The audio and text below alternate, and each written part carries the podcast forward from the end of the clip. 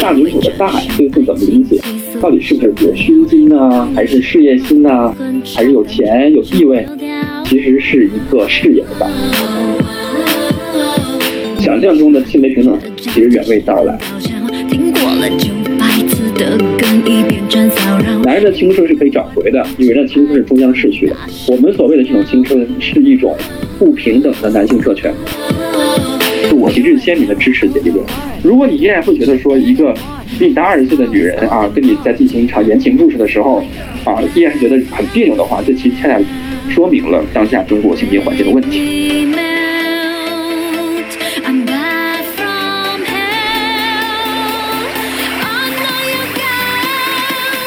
各位活字文化的书友以及活字电波的听众，大家好，我是你们的活字君小天。对，就是每天在公众号上和你们亲密互动的那个活字君，欢迎来到本期活字君说。活字君说是一档我们邀请各界嘉宾一起聊一聊当代社会热点话题的栏目，希望这些对谈能让你对当下光怪陆离的现象与问题有更深刻、系统的思考。那么，在这一期的活字电波里呢，活字君请到了我读书时代最崇拜的小白师兄，一起聊一聊大女主剧这个话题。小白师兄目前是北京师范大学的青年教师，同时也是青年编剧，北大中文系博士毕业生。那么，欢迎这期活字电波的嘉宾白慧媛老师。嗨，大家好，我是北京师范大学文学院的白慧媛。因为目前仍处于疫情隔离期，活字的办公场所管理相当严格，所以我们这次播客的录制采取远程微信语音通话的方式。因为我上学的时候和小白师兄聊天，就觉得师兄讲的每句话都是可以敲黑板的知识点，所以我现在已经准备好了纸和笔，随时准备抄重点、记笔记。如果大家等下听到我写字的哒哒哒的声音，请不要见怪。我们这次聊到的剧包罗了在疫情期间带给我们温暖与慰藉的《想见你》、安家，三位女神活久见同框的不完美的她。这不仅是一期女性向的播客节目，而是一期借由电视剧中的性别问题纵深至当下一些社会性议题的节目。首先，我先问白慧媛老师第一个问题。嗯，就是在小白师兄眼中，什么样的剧可以被定义为大女主剧？大女主剧它有什么样的特质？啊，好，这个话题呢，我觉得首先还是啊，我觉得是讨论“大女主”这个词吧。啊，因为我们之前其实有过很多女主剧，但是为什么现在成为了大女主？大在哪里？我觉得这可能是一个核心的问题。所以可能一方面它是在讨论“大女主”这个词。另一方面是在讨论电视剧哈或者大女主剧的一个发展历程，我觉得可以从这两个角度去谈一谈。第一个角度就是说大女主这个词，其实一开始的时候是有呃其他相关词汇的，比如说有比较正面的叫啊大女人这个词啊，这个词已经流行很久了。那么一般大女人指的就是说啊独立的、有事业心的呃，那么呃一般的比较大气哈、有胸襟的这样的女性。那么同时呢，它的另一面呢，就是说有事业心的这种女性。那么这种事业心呢，它就产生了一些听上去可能不是那么好听的啊，也不太受女性待见的词汇哈。比如说电视剧《粉红女郎》里，当时它是设置了四个典型的女性形象哈，根据这个朱德英的漫画改编的。嗯。那么它里面就有这样的一个形象叫男人婆啊。这个形象出现之后呢，它很典型。但是呢，并没有得到呃女性观众的认同啊，大家并不会喜欢被称为叫男人婆。那么后来呢，春晚呢做了一个小品叫《女神与女汉子》啊，其实又把这条线继续发展。那这个小品出来之后呢，应该说是遭到了女性观众的集体批判啊，在网上网络热议啊，进行批判。那么说明，其实女性观众啊，或者是女性读者啊，女性对于大女人或者是呃。比较反面的这样词汇哈，男人婆或者是女汉子都是不满意的。他们一直在探索一个能够呃更具有启发性的哈、更新的这样的一种词汇来形容。那么直到其实是呃这个我觉得是《欢乐颂》吧，安迪这个形象出现之后，就出现了我觉得这个“总攻”这个词啊，那也包括《太子妃升职记》这样的电视剧。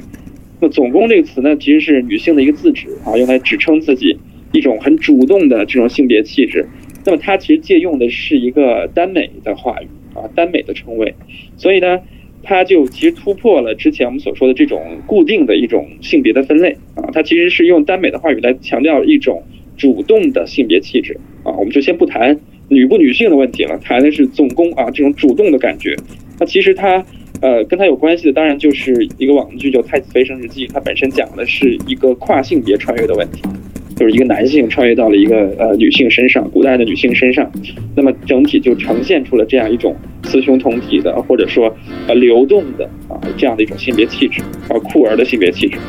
所以呢，总攻这个词就开始流流传开来，它的影响力呢很大啊，大到就是说女性通过总攻这样一种形象来进行自我想象，那么它同时呢也就影响了很多女演员或者是女明星她们对于自我形象的一种人设的考虑啊，所以说。后来，比如像呃刘涛啊，或者像姚晨，很多他们所接的这种电视剧的角色呢，其实是与他的明星形象构成互文的，就是他里面他作品里的角色和他外在的这个文明星形象呢，共同营造了一个这种大女主的人设啊，所以这个是讨论到一个大女主的这个词的一个发展历程。那么另外一个角度就是说，大女主电视剧是怎么发展的？这个我呢大概就是总结了一下哈。经历了三个阶段，呃，第一个阶段呢，就是呃，应该说是上世纪九九十年代开始吧，啊，这样一段时期，主要是讨论武则天啊，就武则天的这个电视剧啊，影响力很大。那刚好我在本科的时候去做过一个研究，就是讨论这个九十年代大众文化文本中的这武则天形象，其中一个非常重要的事件就是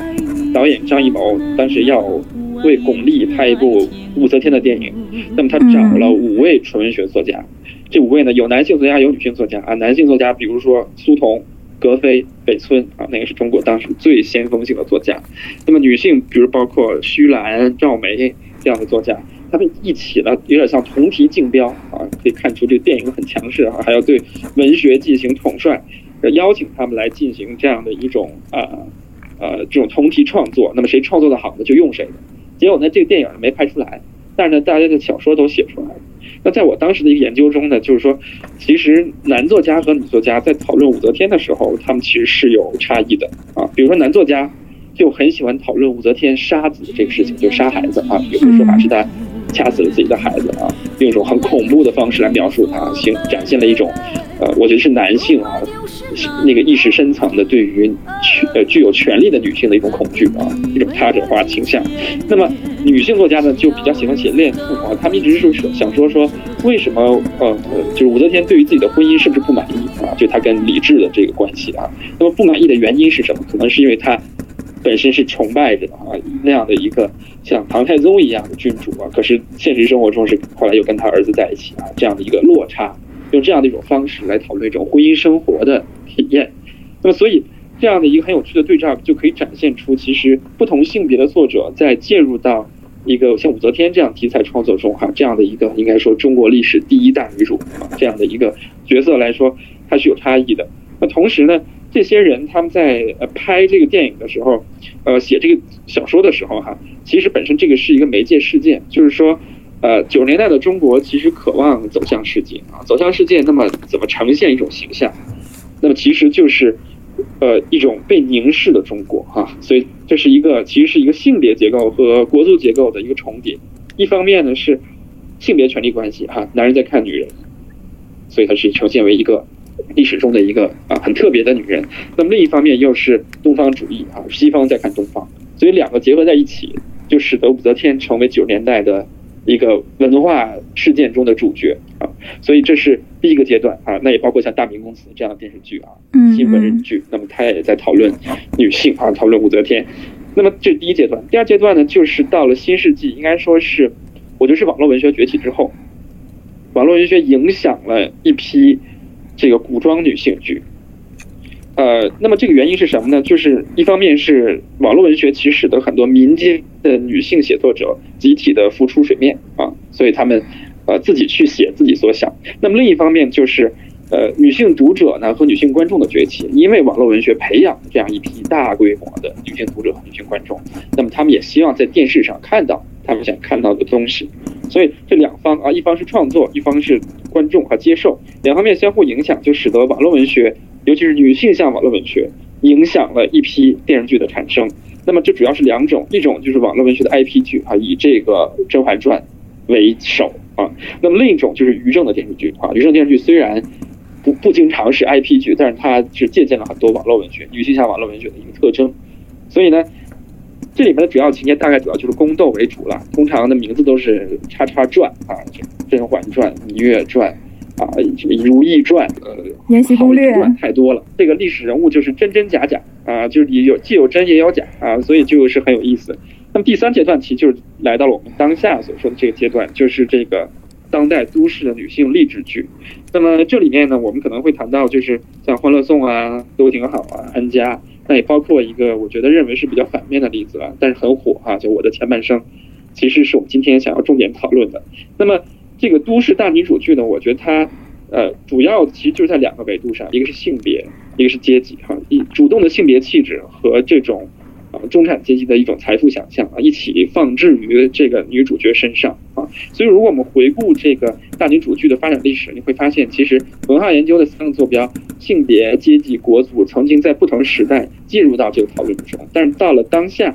我们最常见的这种当代都市的这种大女主剧，它主要就是在性别和阶级两个维度上是这样。就是刚才听了师兄的这个阐释，然后我有一些疑问。就首先是关于这个我们所说的大女主跟我们呃没有办法引引发就是女性观众共情或喜爱的这种男人婆女汉子的形象。其实我我想了一下，我觉得他们之间最大的差别就是他们颜值和身材的差别。所以，就是 如果说你长得美的话，比如说像刘涛、呃姚晨、呃，他们可能就变成了就是大女主。然后如果说呃贾玲，呃虽然但虽然贾玲也是一种，我觉得是一个非常呃独立啊，或者是呃我我觉得贾玲是一个呃让我看到是在娱乐圈很少有的那种各方面都非常自洽的那种呃那种女明星。呃，但是呢，她也不能被归入这种我我们。通常意义上所说的大女主这个形象，所以我觉得这个我们对大女主这个名字的命名，其实还是有带有这种男性凝视啊，就是呃我们要呃有这种外表焦呃容貌焦虑啊这方面的因素在的。所以我觉得这个可能是呃春晚的那个女神和女汉子那个小品给我的这个印象太深刻了。嗯，因为就这么赤裸的，就是去。戏谑呃女生她的这个呃外外形和她的身材，然后而且是在这样一个带有这个民族意识的这样一个舞台上，然后就让我觉得真的是极度的政治不正确。当然，我觉得就是说这个呃，比如说像你说的男人婆女汉子这种啊，否定性的、不太正面的啊这样的说法，和我们现在所说的大女主之间，呃，另外一个你说是颜值的差异，我觉得另外一个差异是。在那样的那样的角色里面，其实我们在看粉红女郎的时候，她其实不讨论她的爱情故事的，就爱情故事其实她身上是没有的啊，她只是一个在事业上的一个女性。可是我们的大女主剧，恋爱的部分其实是很重要的一部分，就是她大女主除了她事业上的成功之外，她在爱情上她怎么发展？所以我觉得这也是一个差异啊，就是呃，就不只是。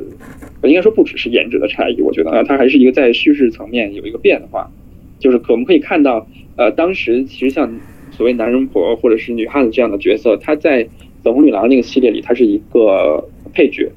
虽然她是四个主角，但是我觉得她主整体的还是一个配角。是的，主角应该还是在《结婚狂》，偶尔会有这个万人迷身上。嗯，对，所以那现在我们的大女主成为了一个主角啊，那个可以叫大大女配，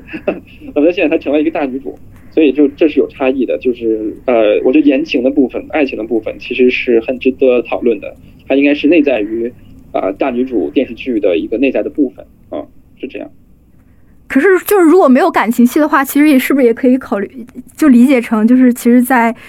就是他是一个没有性别魅力的角色，所以就是他就没有这种情爱方面的这样的一个一些叙事。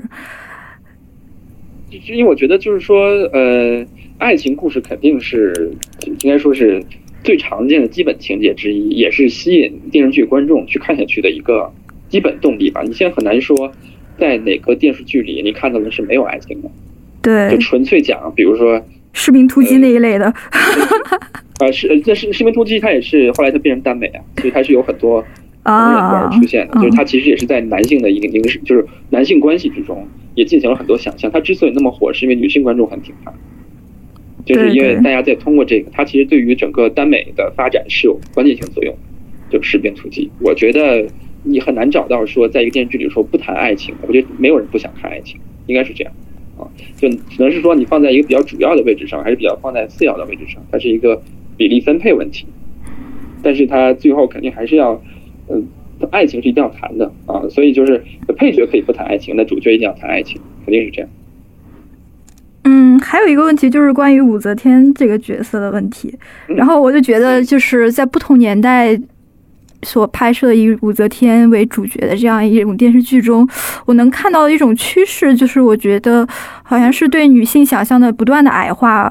呃，因为像这个刘晓庆那一代的武则天啊，还可以非常真实的去说出自己这个这样的一些政治欲望和政治野心。呃，那么在呃我小的时候有一有一部剧啊，也当时也非常火，叫《至尊红颜》，是那个贾静雯演的。贾静雯。对，它里面就是非常的小白兔，嗯，然后但是她所有的坏事，比如说是杀了自己的呃女儿啊，或者是在后宫争宠啊，然后呃，那么都是她那个闺蜜啊，然后呃，其实是我觉得应该是初代恶毒女配，就是那个莹莹，都是她在做的啊，因为她出于这种爱情啊，因因为她非常爱那个李治。是啊，呃，那时候就已经把她把武则天这个形象给小白兔软萌化了，然后到后来，呃，就是玛丽苏化的一个过程，就是到范冰冰的时候，呃，就完全就是天下男人都爱我，但是我想要的是什么？我想要的无非就是也岁月静好，呃，四十五度角凝视天空，就是这种。然后我觉得就是在我日常生活中，在我接触不同年代的呃女性的时候，我就会觉得在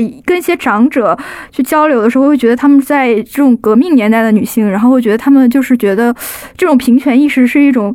与生俱来的，他并不是觉得我要去争夺什么，或者或者是我要去做什么，他认为，呃，他完全没有这个意识，因为他觉得这是理所应当的，呃，但是我我们这一代就是会对这个。性别问题极度的敏感，其实也是因为我觉得是因为这种资本主义的发展，所以对女性的这种想象，呃，就越发的这种萎缩，然后并且是现在女性的选择也日趋的保守化，然后我觉得影视剧是不是也有折射这样一个趋势？对，我觉得你提到的就是这个武则天这个形象啊，她在不同年代的一个变化，因为我之前谈到的就是说她在。大女主剧的第一阶段是影响很大的啊，那么到后来，我觉得其实还是当这个，我觉得是很多呃网络文学的发展啊，然后包括整个这个类型化的发展，那么其实是我觉得是我是这样理解啊，我觉得他可能是想在呃任何的这种古装历史剧中啊去寻找一个爽点，所以就是呃怎么才能让爽呢？所以你就像你说的哈，可能玛丽苏是一种。爽法啊，或者它也不是一种爽法，它其实是一种核心的爽法，就是这个它是应该说是所有的女性向作品中啊一个常见的或者可能是最核心的一个一个关于爱情故事的一个套路。那么当两者进行结合之后呢，其实呃就是这部分类型化的啊追求爽的这部分的内容呢，它就可能压抑了我们所说的那种严肃性的企图。啊，就是说作者表达严肃，比如表达政治企图啊，表达女性观察呀、性别意识啊这些东西，就可能它的空间里会受到挤压。那么，所以呢，整个呃网络文学影响下的这个古装历史、古装女性剧啊，这么说，其实它是呃，我觉得它是展现了一个类型的呃强势，就是类型原则的呃驱使下，使得整体我们对于任何啊这样的呃，比如说历史女性的讨论、历史女性人物的讨论，都可能会啊有一种呃。往玛丽苏或者是爽化的趋势啊，我觉得这是一个怎么说？这是一个，我觉得这是一个发展的必然过程。就是说，任何一种我们作为电视剧这样一种媒介哈，它肯定是一个长期的、有体量的啊，需要追求呃这样的类型化的这样的一个媒介方式。那么它的发展肯定首先要经历这样的类型化的过程。当你不断的类型化之后，那么好，当你已经做好了这种基本的快感模式。和爽爽感模式之后，那可能我们会开始发展出更严肃的企图啊，会有更更这种激进的啊，或者特别的呃，然后这个有想象力的性别表达啊，或者是社会批判。那么它是搭建在这样的一个类型原则基础之上，所以我觉得是说呃，所以我会觉得说当下的这种都市大女主剧其实是来到了一个新的阶段啊，就是我们能看到说，一方面编剧在兼顾爽点。但另一方面，他也想再往里面夹带私货哈，加入一些，呃，这种呃更严肃性的表达。那当然，我觉得还在探索阶段啊。就是说明他正在处在这样的一个时期，这是我的感觉。嗯，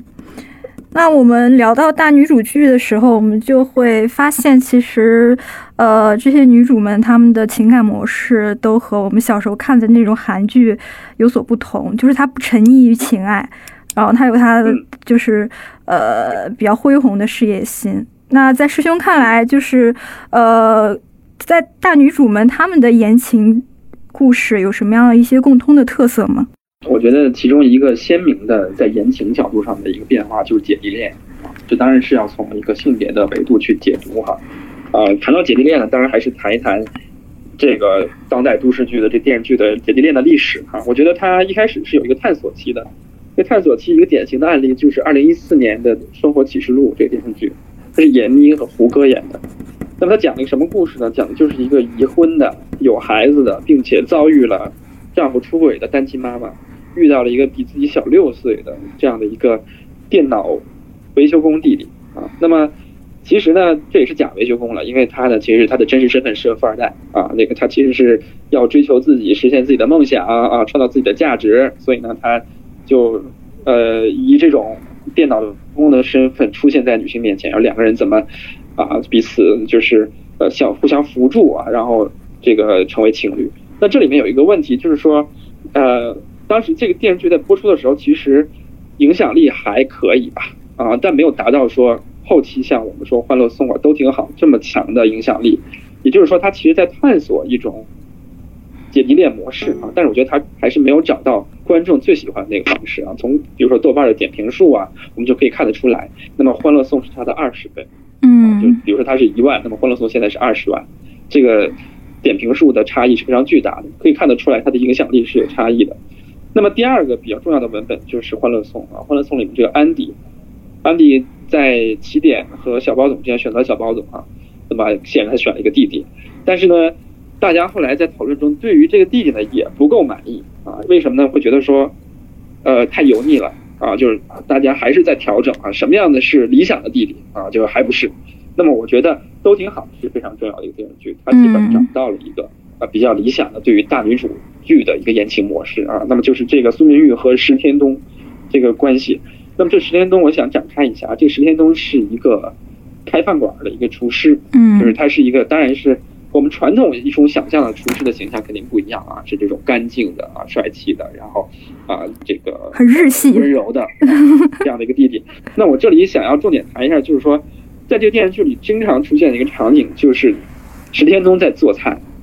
然后苏明玉在歇着啊，或者苏明玉在跟这个男主男主内女主外的一个想象，他几乎完全颠覆了之前我们对于性别分工的家庭性别分工的想象。那么这里面呢，我就要谈谈这个厨房这个事儿哈，我就展开一下。这个厨房呢，厨房这个空间，其实在所有的女性主义的写作中哈，或者女性主义作品中是有重要意义的。一般被认为就是传统认为说厨房是一个女性空间，那么带有女性主义特点的这样的。呃，作品呢，他就会想要批判啊，批判说很多女人其实，在厨房里被逼疯了啊，就是他们疯狂的发泄疯狂的地点也是厨房。虽然你面对的是现代化的、高能的、智能的厨具，可是你还会有一天会想要，比如说把你的菜刀砍向洗碗机啊，就这是会有的可能性。那么我举几个例子哈，比如说香特尔·阿克曼啊，是一个这个欧洲女导演啊，她有一个著名电影叫《列昂纳·迪尔曼》，这个电影其实在啊女性主义电影历史上是有重要意义的。它讲的就是一个这样的一个母亲啊，这个她是一种基本是用一种自然主义的方式，就是每天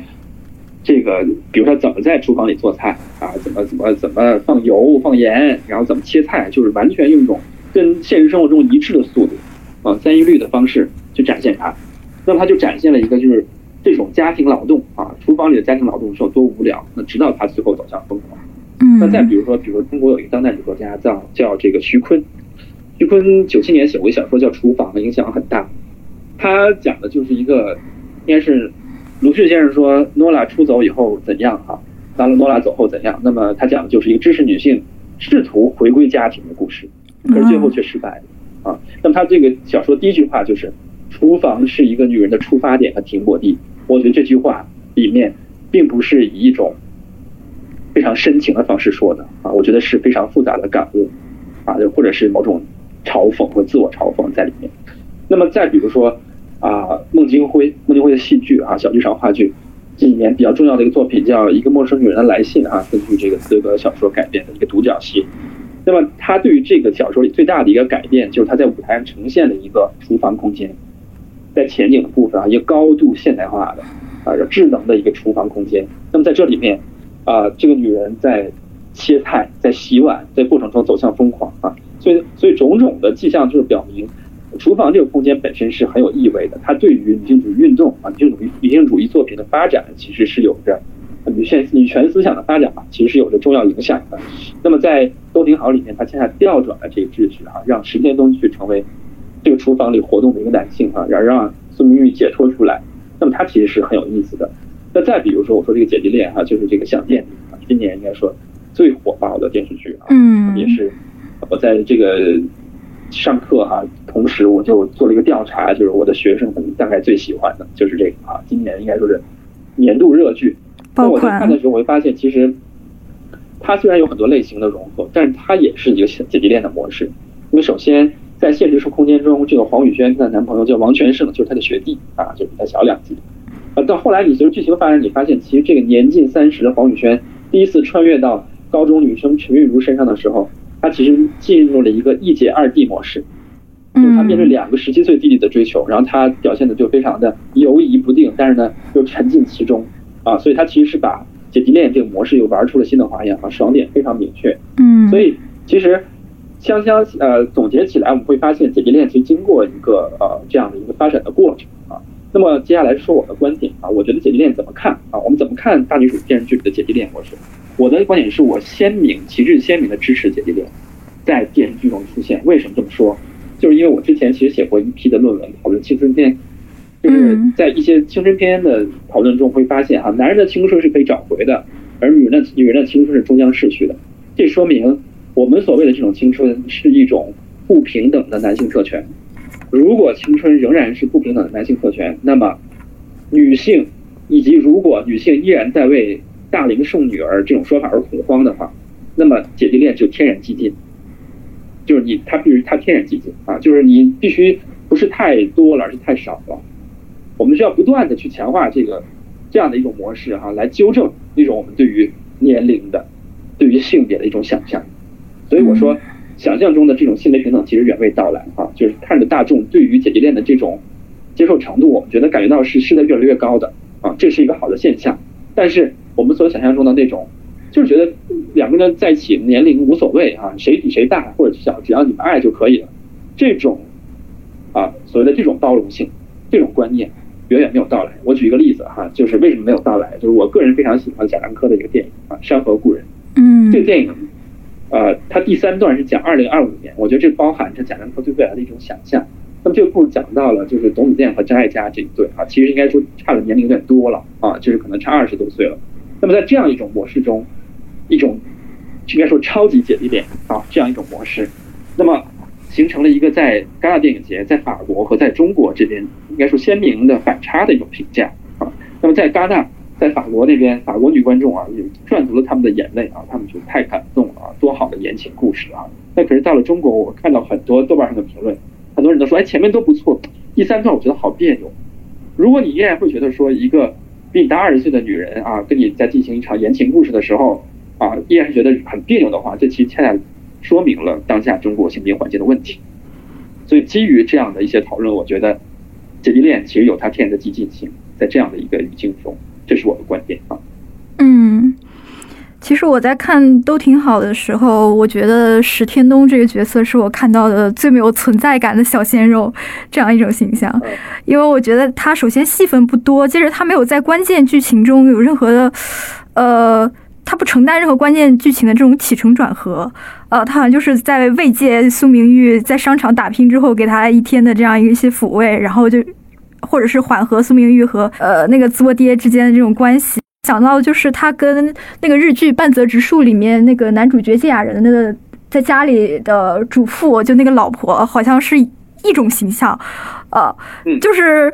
就是芥雅人在职场打怪升级，然后呃累了之后，然后回到家里面就会给他一些非常温情的抚慰。所以这也就是师兄刚才所说的这种呃。就是他们社会角色、社社会性别的一些倒置，可能就是这种姐弟恋的这样一些激进之处。刚才说的一点很有意思，就是说啊，你觉得这石天东这个角色其实没什么存在感。对啊，我觉得说他的没有存在感，反而恰恰印证了，就是说都挺好，将大女主推到了一个新的高度啊。就是说啊，他如果他的恋爱对象对他的事业没有什么帮助的话，那恰恰说明。他的事业有很大的程度是靠自己的打拼啊，但是这句话呢，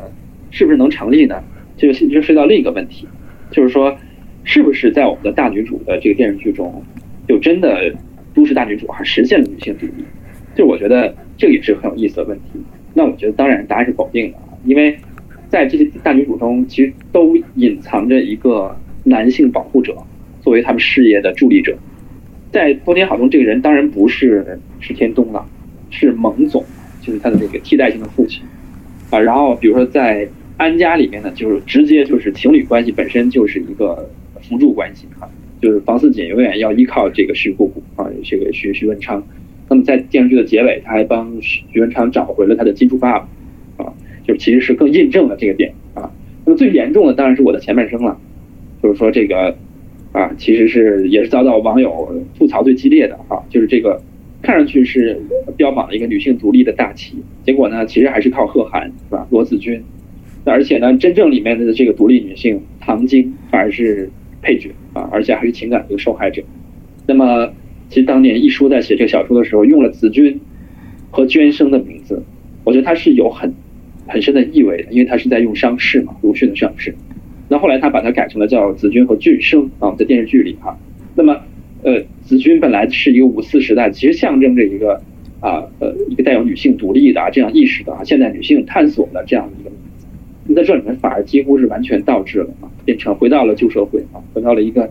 啊依靠男性才能进步的这样一个角色。所以我会想说，其实，在这些大女主的这种当代都市大女主剧中，其实那个隐藏的男性保护者就是。大女主玩家们的游戏金手指啊，就是说他们这个游戏看上去进入绝境的时候，如果他是一个玩家的话，他将会可以用一个修改器啊，这个修改器就是男性保护者啊，这个修改器就是蒙总，就是徐文昌，就是贺涵，所以呃你会发现其实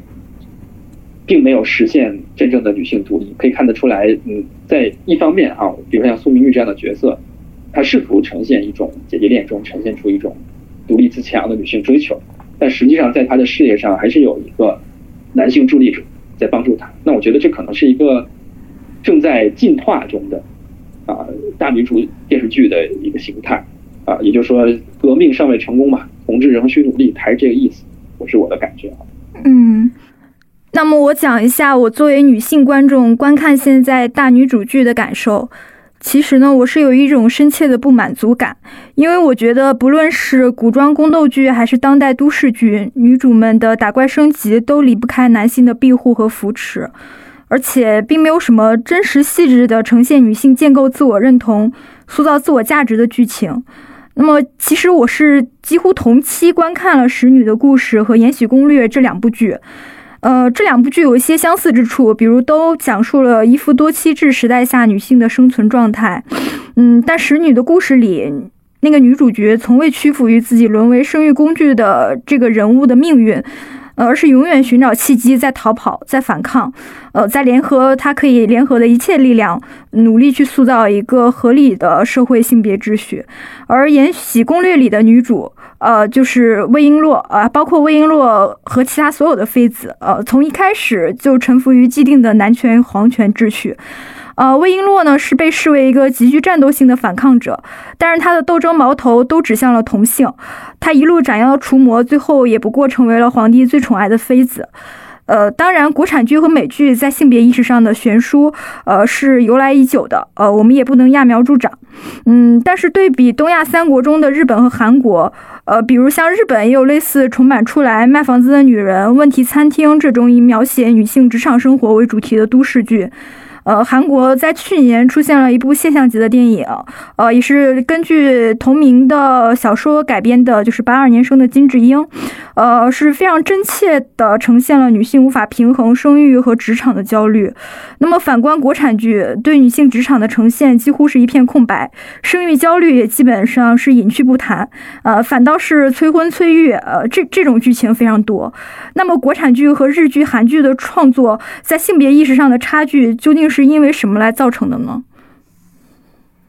嗯，我觉得其实呃，你这里谈到的，我就不断嗯谈到就是一一个韩国的哈，韩国电视剧或者是韩国影视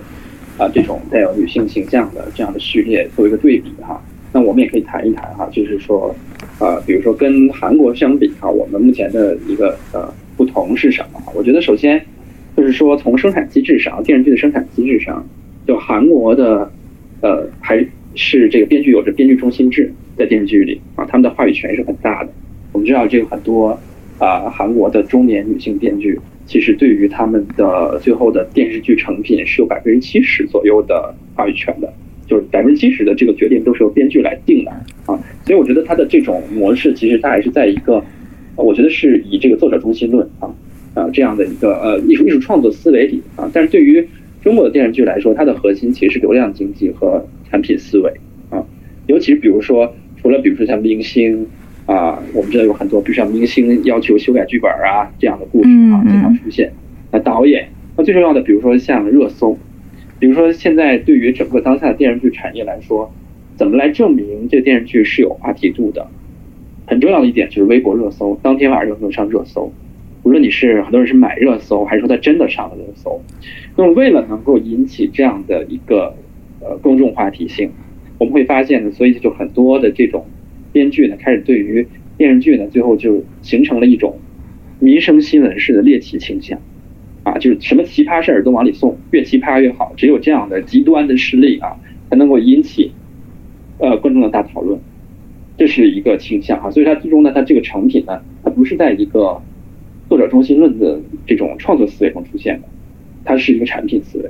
所以它最后可能是一个妥协程度很高的东西。那么另外呢，就是我觉得，比如说像这个韩国和中国的这个呃历史的差异哈，就是呃历史与现实的差异啊，就是韩国其实历史上是没有经历过特别大规模的妇女解放运动的。嗯。那么直到就是二零一八年哈，这个其实借助于这个西方的这个 Me Too 运动嗯。的影响，那也也由于韩国女性频繁出现的这种遭遇性侵的或者自杀事件，使得这个韩国的妇女的第一次走上街头，开始有这种集体性的啊维权的妇女运动。那反观中国呢，我觉得我们的状况要稍微好一些，因为我们至少到现在为止，其实经历了从二十世纪吧到现在哈，经历了三次非常重要的妇女解放运动，一次就是五四，五四时期这个所谓的这个妇女解放运动的一个非常典型的案例就是。你在文坛上看到哈，就是易卜生的戏剧《朋友之家》的中国回声非常多，整个在现代文学这个领域内哈不断出现，比如说胡适的《终身大事》啊，鲁迅后来写《诺拉走后怎样》，郭沫若的《卓文君》啊，白薇的《打出幽灵塔》之类的哈，这些就是很多序列啊，很多的仿作都是讲这个中国的诺拉出走的故事啊。那这是第一阶段，那另外一次就是新中国的啊成立之后。啊，妇女能顶半边天呀，男女都一样啊，啊，这样的一些劳动的、生产的啊，妇女平平权运动。第三次，其实九十年代以来，尤其是这个一九九五年世界妇女大会在北京举行，这其实呃引发了整个女性主义思潮在学界啊，在社会的流传。那么，经由所谓网络社会的网络时代的到来，那么每个人都在发言，它就形成一个啊具有影响力的一个话题热度啊，很多女性网友。通过键盘和通过互联网来表达出自己的所思所想，那这也是一个差异。所以你会发现，比如说韩国的，我觉得韩国的讨论女性的这样的啊，无论是比如说像金智英哈，或者像熔炉，类似这样的，我觉得他们的这样的电影中都有很强的这种悲情动员性。其实印度也是啊，比如《摔跤爸爸》呀，《神秘巨星》啊，啊，都是一种很催泪催泪的方式，呼唤起大众对于女性议题的。有疼痛性的记忆啊，而中国会发现，比如说在我们的大女主剧中，都市大女主剧中，其实是一种啊，我觉得是昂扬中有伤痛吧，啊，是种一喜一悲的这种悲喜剧的感觉，我觉得各占一半啊。而如果另一个坐标，比如说像去年非常火的这个《致命女人》美剧啊，那基本上把它当成了一个喜剧来看，人家是讲的非常轻松，从头到尾的调子都是非常调侃的啊，几乎是没有什么让你觉得好疼痛的东西。那所以你会发现，中国其实站在这两个之间，这是一个特点。所以就说你怎么去理解中国大女主剧中出现的这种一喜一悲啊，又喜又悲，昂扬这种伤痛的状态，尤其它的这部分伤痛到底是什么啊？我觉得我是这样理解啊，就说明它还是一个过渡形态，就是这个东西它一方面是一个农耕文明的尾巴，就所谓重男轻女啊、歧视啊、啊性别不平等啊，那另一面就是说我们现在正处在一个应该说。都市的商业文明的高速发展期啊，那么就是它还是在一个过渡阶段。那另外呢，就是说一面是呃东亚的所谓这种儒教文化的历史传统，那么另一方面就是西方的女女权思想经由网络社会的扩散，那么多种话语的叠加啊合在一起的这种交融，就形成了这样一种我觉得还是比较混杂的一种状态啊。中国大女主剧就是又又喜又悲的一个状态。那么呃往往多了说呢，我觉得。比如我们的大女主剧怎么样在性别意识上有更好的进步？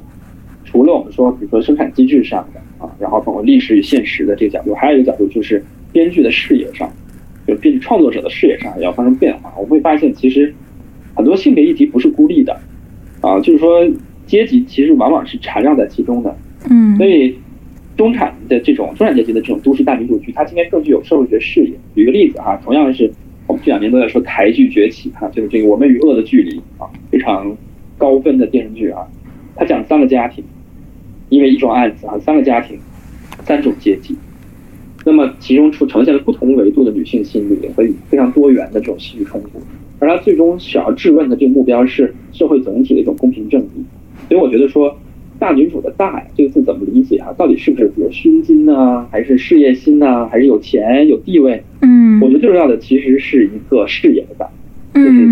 啊，创作视野上哈，就观察角度要开阔。其实你最后指向的其实是一种社会总体进步的一种包容性啊，所以这是真正的所谓大女主之大，这是我的一些期许。这样，嗯。那所以就是，如果大女主剧的将来的发展方向，另一方面就是，呃，它能够更多的包容一些社会议题，然后有更大的这样一种呃叙事的视野，呃，那么另外一个方向可能是我们要期待一种更明媚，然后更轻松、更欢脱的一种大女主剧，然后摆脱那种创伤叙事，还有那种悲情叙事的这样一种伤痕。啊，对，呃，我觉得就是，我觉得这里面你说到两个点啊，一点是说，其实就是我说到的悲和喜啊，悲的部分是伤痛的部分，喜的部分是昂扬的啊，这个这个啊，这个快节奏的啊，有爽点的模式。我们还是先谈创伤吧，啊，我觉得呃，首先就是说，这里涉及到一个问题啊，就是其实是除了姐弟恋之外，都市现在中国的这个都市大女主剧中最常见的一个问题，就是原生家庭创伤问题，对，非常反复在提及的一个主题。啊，我觉得，呃，可以举个例子吧，就比如说，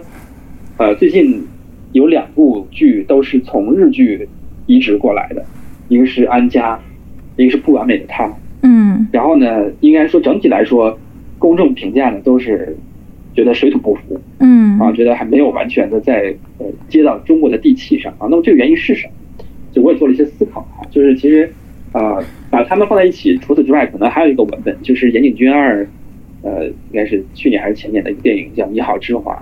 嗯，它其实是情书啊，这个一本两拍，就是它其实是日本拍一部，拍一部，然后在中国再拍一部，其实是同题的。那你会发现，就是呃，也遭遇了水土不服，也遇到了一些问题啊。那么从剧作上来说，比如说像《不完美的他》和《你好，之华》，都涉及到了其实日剧中啊非常常常讨论的就是家暴问题，家庭暴力问题。嗯，那这个家庭暴力问题呢？啊，那就是在中国的这个语境中呢，它没有很好的落地，这个是为为为什么会呈现这个原因呢？呃，我觉得可以做这样一些讨论哈。一方面就是说经济政治的因素所带来的中日不同的这种国民心态。我记得那有原来有一个这个呃写作者叫莫伊西哈，他写过一本叫《情感地缘政治学》，它里面就其实把当代的这种世界文明分为三种类型啊，一种叫希望型。一种叫羞辱型，一种叫恐惧型。那么对于二零零八年之后的中国来说，就主要就是希望性啊，随着这种经济的高速发展啊，对于未来的乐观啊，加速这种加速主义的这种感觉。那日本呢，虽然说我们的近邻啊都在东亚，可是呢，日本的状态是说它始终没有从一个九十年代的这种经济危机中恢复出来，它始终处在一种对于未来的怀疑啊、焦虑的恐惧感。所以呢，日剧里的那种内省的、内向那种细腻叙事，其实和中国当代的一种高速的发展和速度感、加速主义是不符的。所以你会发现，往往这个日剧移转过来、也移植过来的时候，这个格调呢是发生巨大的变化啊，因为这种家暴问题其实会啊，我个人觉得是会影响我们当代中国电视剧对于大女主的一些想象啊，就影响她的这种独立、这种昂扬。嗯，所以呢，大家不谈这种问题哈，也不谈什么婚后问题，甚至不谈生孩子的问题。我们重要谈的是婚前的这个不育的啊，这种就是这种大女主啊。那么他们其实是呃，就把他的矛头转向什么呢？往回转啊，转向原生家庭创伤问题啊。从这个问题，我们可以继续讨论哈，就是说为什么中国的这个大女主剧这个女主角总是拒绝妻子的或者母亲的身份啊？就你会发现，就比如说这个都挺好啊，像这个安迪呀，这个欢乐颂哈等等，包括安家，其实他们都没有结婚，也没有生孩子哈。那一个原因就是说，呃，他们无论是母亲也好，还是妻子这样的身份，都是被他者定义的，就谁谁谁的妻子，谁谁谁的妈。那么其实他是想获得更多的主体性，但是这戏剧又需要冲突，永远是需要障碍的，就是没有障碍就没有戏剧快感，你要克服一些障碍。那么这个障碍从哪儿找呢？你又没结婚，又没孩子，那么显然就是往回找，找回了自己的这个家庭里啊，就是谁来阻止他们做自己？是谁让他们不够独立？谁牵绊了他们个人的发展？那么就是原生家庭问题。所以就是回到他们自己作为女儿的身份，还撕裂这种父母奇葩父母经常出现。我想喝热咖啡。那么所谓的这种姐兄弟啊，也是跟他们是对手。所以呢，我觉得这可能只是一个大女主都市剧的一个初步的任务。以后呢，还会面临更多，比如说生育之后、结婚之后，这种都市大女主如何继续英姿飒爽。我觉得这个可能是后期需要思考的问题。但我们现在还没到那阶段，现在我们主要都是在出现一些这样的形象。嗯那么说到原生家庭的问题呢，其实里面最常见的一个就是，呃，其实是由都挺好提出的这个重男轻女问题啊。嗯这个这是有一条序列的啊，从这个呃《欢乐颂》的樊胜美嗯到都挺好的苏明玉，再到安家的房似锦啊，基本上形成了一个原生家庭控诉系列、重男轻女控诉系列。那么我们就以这都挺好为例哈，他为什么写得好呢？这个苏明玉在电视剧里有两个核心的对手，就是他两个哥哥啊，一个大哥，一个二哥。看上去呢，跟二哥是主要矛盾啊，其实针锋相对。但其实大哥呢，也剥夺了他的一些权益。嗯，这两个哥哥设置的很好。大哥呢是教育啊，就是说从小你为了大哥受教育，大哥要去美国读大学，你必须只能去师范学院啊，这是教育权。而在二哥这边呢，就是经济啊，就是钱都给他啊，自己什么都没有，没钱买买买买新机器，没有没有作业本儿什么什么的啊，这种话题，其实就是说明啊。而恰恰其实，在回顾中国的这种农耕文明吧里面的这个重男轻女的这个历史啊，其实它有它其中两个原因，就是一部分是剥夺了女性的受教育权，呃，嗯一就是在知识和精神上啊没法武装自己；那么另一部分就是剥夺了女性的财产继承权，嗯就是无法继承家里的土地。那么这两部分放在一起，共同形成了就是女当代都市大女主剧的一种反弹。所以我们看到的这些女主都是既有知识、有文化，又有钱。啊，就是他们的对自己的核心想象，这两点非常重要。那么说到这个呢，就可以引申一下哈，就是说这个原生家庭创伤这个词到底是怎么兴起的？嗯，我觉得跟它放在一起的还有这个吴志红的心理学，比如说我们写过《去英国》啊什么，就是有很大的一个读者啊。为什么会突然流行起来？我觉得它当然适合所谓的当代女性在面临啊重重的生存压力的时候，她们试图寻找一种解决的方法。而这种方法，她们选择最后是选择了一种内向式的方式，就是朝里面找，找找自己的家庭。所以我觉得它是一种通俗意义上的精神分析啊，就是说我现在的一些性格上的一些我觉得不太积极的因素，其实是和童年创伤是有关系的，可能是我的父母啊对于我的不公正待遇啊等等啊。那我觉得说揪出重男轻女的问题是有积极意义的，可是如果你一味的回到一种内向的家庭式的探索啊，回到一种啊跟自己父母的撕裂啊，回到一种精神分析的通俗意义上的精神分析的这种东西上，其实它反而是丧失了对向外的那种结构性的秩序，就没有行动力了。或者换句话说，其实，在剧作上，你把爸妈设置为最亲密的敌人，是最容易的啊。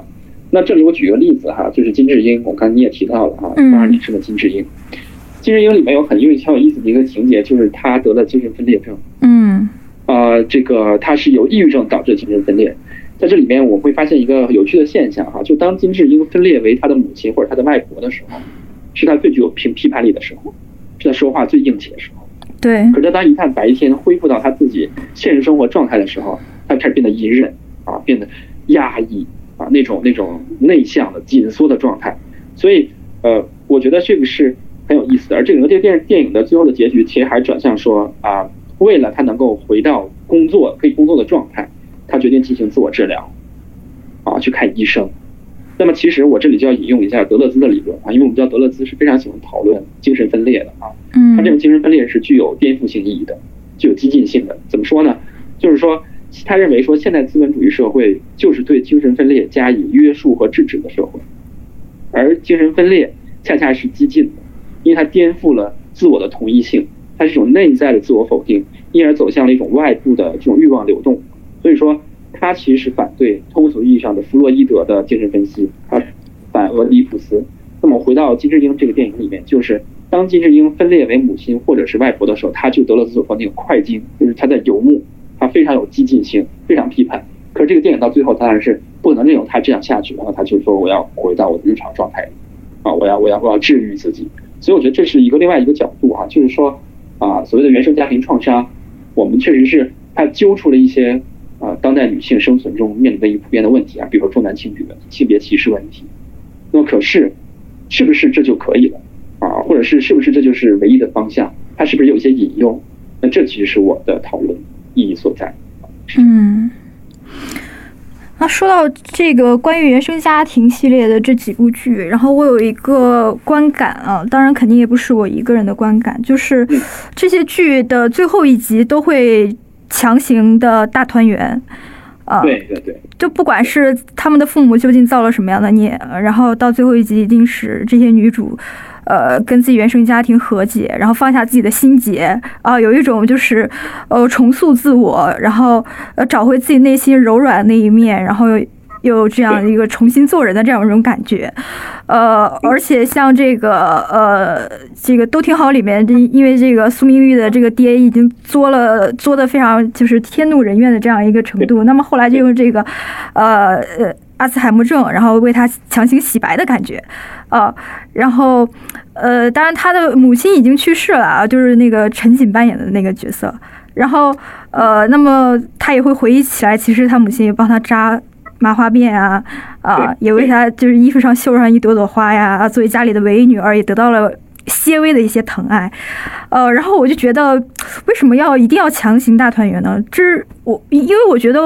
呃，我们的剧并不是说一味的，呃，不敢把伤口撕裂给大家看的。因为我觉得小的时候看的一些剧，比如说像，呃呃，金粉世家啊，那金童玉女一般的那个陈坤和呃。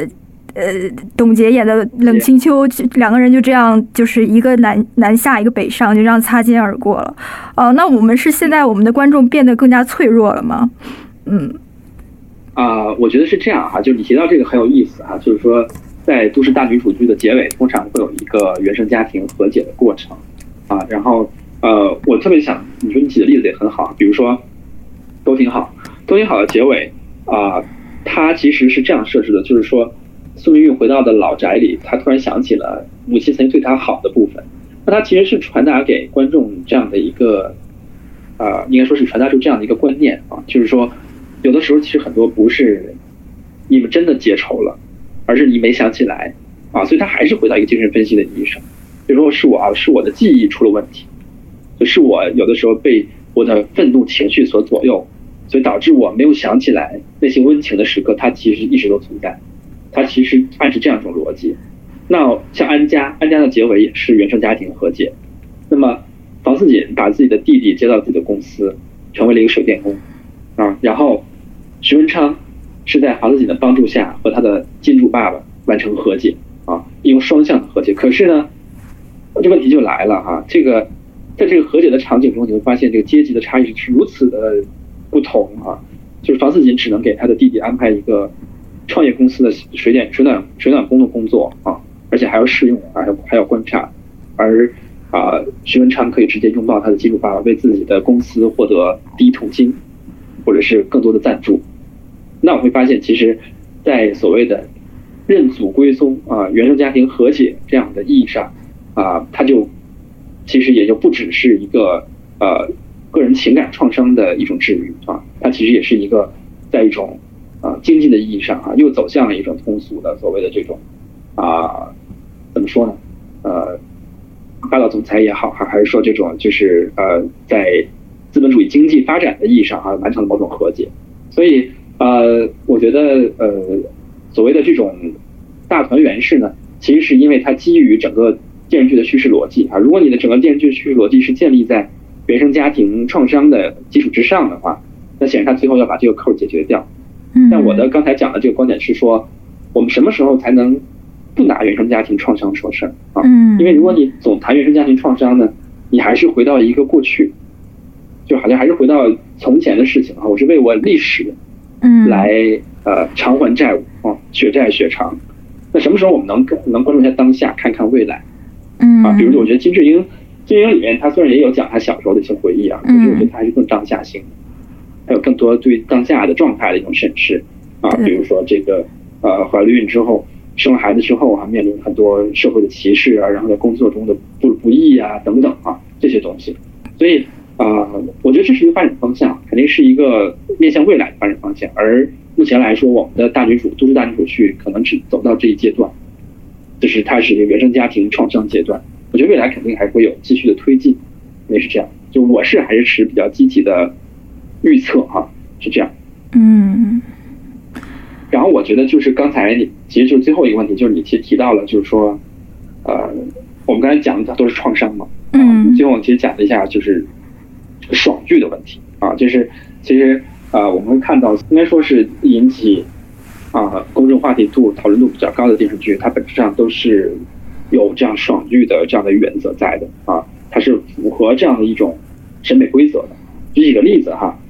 比如说，第一个就是《延禧攻略》啊，《延禧攻略》是一个爽剧，大女主爽剧，爽点非常明确，然后节奏很明快。我当时写了篇文章说它是章回体电视剧啊，就是它一集打一怪，跟《西游记》差不多。嗯，就是你所有的小怪到大怪，基本上很快就给你解决掉，所以它的爽点是不断持续打击你的啊。那么，但是呢，同时我们从魏璎珞的这样一个角色上也能看出一些变化，就是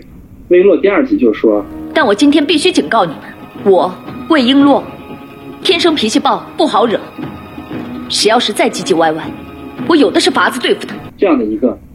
不再隐忍的啊，遇事儿就怼，遇到问题就反击这样的一个角色，其实非常符合当代的网络时代受众的一个心理需求的。嗯，所以他的命落的这种暴脾气啊，我也说他是其实是一种时代情绪啊，它跟整个现在当下世界青年的某种愤怒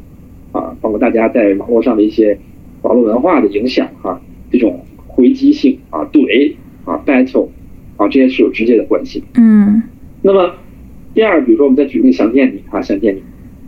它融合了穿越、青春、悬疑等等类型。但是当他在发现，比如说这种逆转人生啊，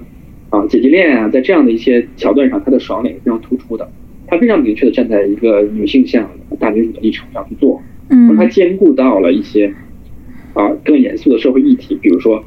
边缘青少年的自我认同问题啊，这个陈韵如也好，还是王全胜在其实被穿越之前啊这样的一个过程，其实都有很多讨论。而相对而言，比如说《不完美的他》这个电这个电视剧啊，大家都说就没有爽点，节奏拖沓，看不进去啊，而且呢信息也不准确。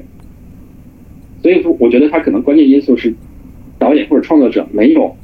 没有深刻的意识到电视剧这种媒介的特殊性，嗯，电视剧跟。电影和戏剧是不一样的，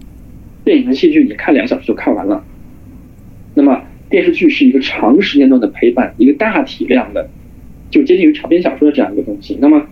你怎么让大家沉浸？怎么让大家跟人物同呼吸共命运？能够我看了今天，今天还想看明天的。一个重要的原因就是必须有爽点，让大家能够进到其中，而不可能说我是处处在一种渐离哈，我要置身事外的这种状态。所以，如果是对于电视剧这种媒介基于这样的一个认识啊，我就说，其实未来不只是大女主剧啊，整个中国电视剧的一个应该说一个审美的趣味的一个导向，就是用爽剧来包装严肃的社会议题啊，严肃的表达，就是你两个都得有，一个是基底儿啊，一个一个是一个一个是更高层次的追求啊，呃，有有表有里，这样结合起来才是最好更好的方向。你不可能说啊，我就是。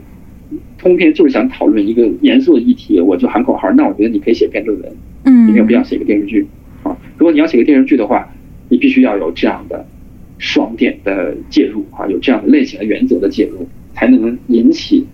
足够的讨论度。而如果你想获得一个社会的讨论度啊，就比如说现在还是靠这个什么热搜买热搜，如果你想要有更大规模的讨论度的话啊。说我这个酒香不怕巷子深，我自己这个品质够好的话，我觉得那肯定还是说要好看啊，好看基础上你要谈论一些议题啊，这是我的一个观点。因为我们通常理解，不管电影也好，电视剧也好，我们就觉得一一部分是分为好看的啊，另一部分是分为严肃的啊，也深刻的、有价值的。那么现在我们可能要做的就是怎么样用一个好看的叙事模式，然后去包裹一些严肃的社会议题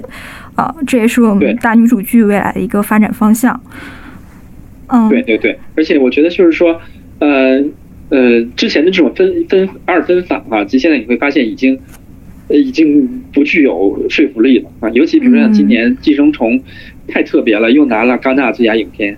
又拿了奥斯卡最佳影片，还拿了奥斯卡最佳外语片，这三个电影，这三个奖完全不在一个体系里。对，原来我们认为是这样。对对。现在它居然可以一统天下，其实就说明整个，呃，整个大家对于一个艺术作品的一个欣赏的趣味哈，其实是有新的期待。啊，一种一种新的诉求，所以，呃，我觉得，呃，其实之前我看到很多像印度电影哈，有很多感触哈。这个印度电影阿米尔汗的很多作品，其实是近些年他一直尝试去做一些这种女性情节剧，很催泪的这种女性题材，摔摔跤吧爸爸呀，这个呃，神秘巨星啊，嗯，它其实是，呃，我看到很多评价说，哎呀，太煽情了，这个太催泪了。这个这个每一步都知道你要干嘛，然后最后把你哭的不行，然后，嗯，这样真的好吗？我觉得这样很好啊。我的我的观点就是说，矫枉过正的这种观点，就是说你必须要，呃，通过这样的一种煽情的方式，才能真正把这样的性别议题、社会议题推到公众视野。就是你的情感必须有极强、极具强度的一种感染力，才能让观众啊说我要多想一想。到底是我们为会为什么会生活在这样一个社会？我们面临的问题是什么？我们距离公平正义还有多远的距离要走？呃，所以，呃，我觉得就是采取这样的一种类型的模式哈，是我非常主张的，就是必须用类型的去去去包裹住严肃的议题啊。如果你只是想着去严肃的话，我觉得你可以选择其他媒介啊，电视剧是非常特殊的。嗯。好，今天我们就大女主的问题和小白师兄进行了一番讨论。总结一下，就是呃，围绕大女主这个词，它的这个发展历史，就是对它进行一个溯源，然后包括从九十年代开始的大女主剧，它发展的几个阶段。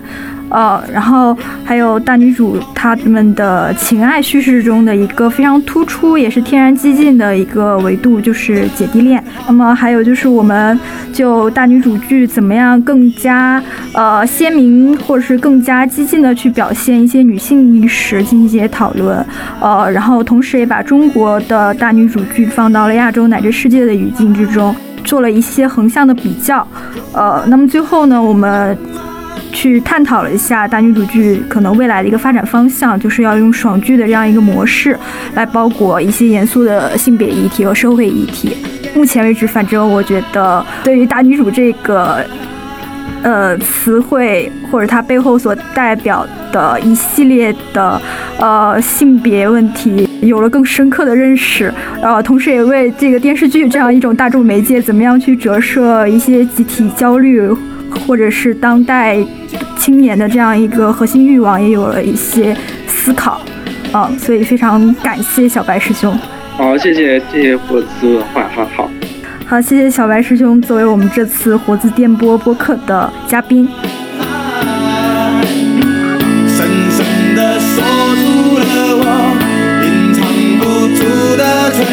本期的话题，白慧媛老师参考了徐坤所著《厨房》，多米尼克·莫伊西所著《情感地缘政治学》，德勒兹所著《反俄狄浦斯》，武志红所著《巨英国》，于庚所著《如果没有明天》。活字君小天将在活字文化公众号里列出本次播客的相关书单以及所谈到的影视剧影单。想了解更多，记得关注活字文化公众号哦。那么最后，就让我们在上头了一整个春天的《Last Dance》中结束本期节目吧。所以暂时将你眼睛闭了起来，可以慢慢滑进我的心怀。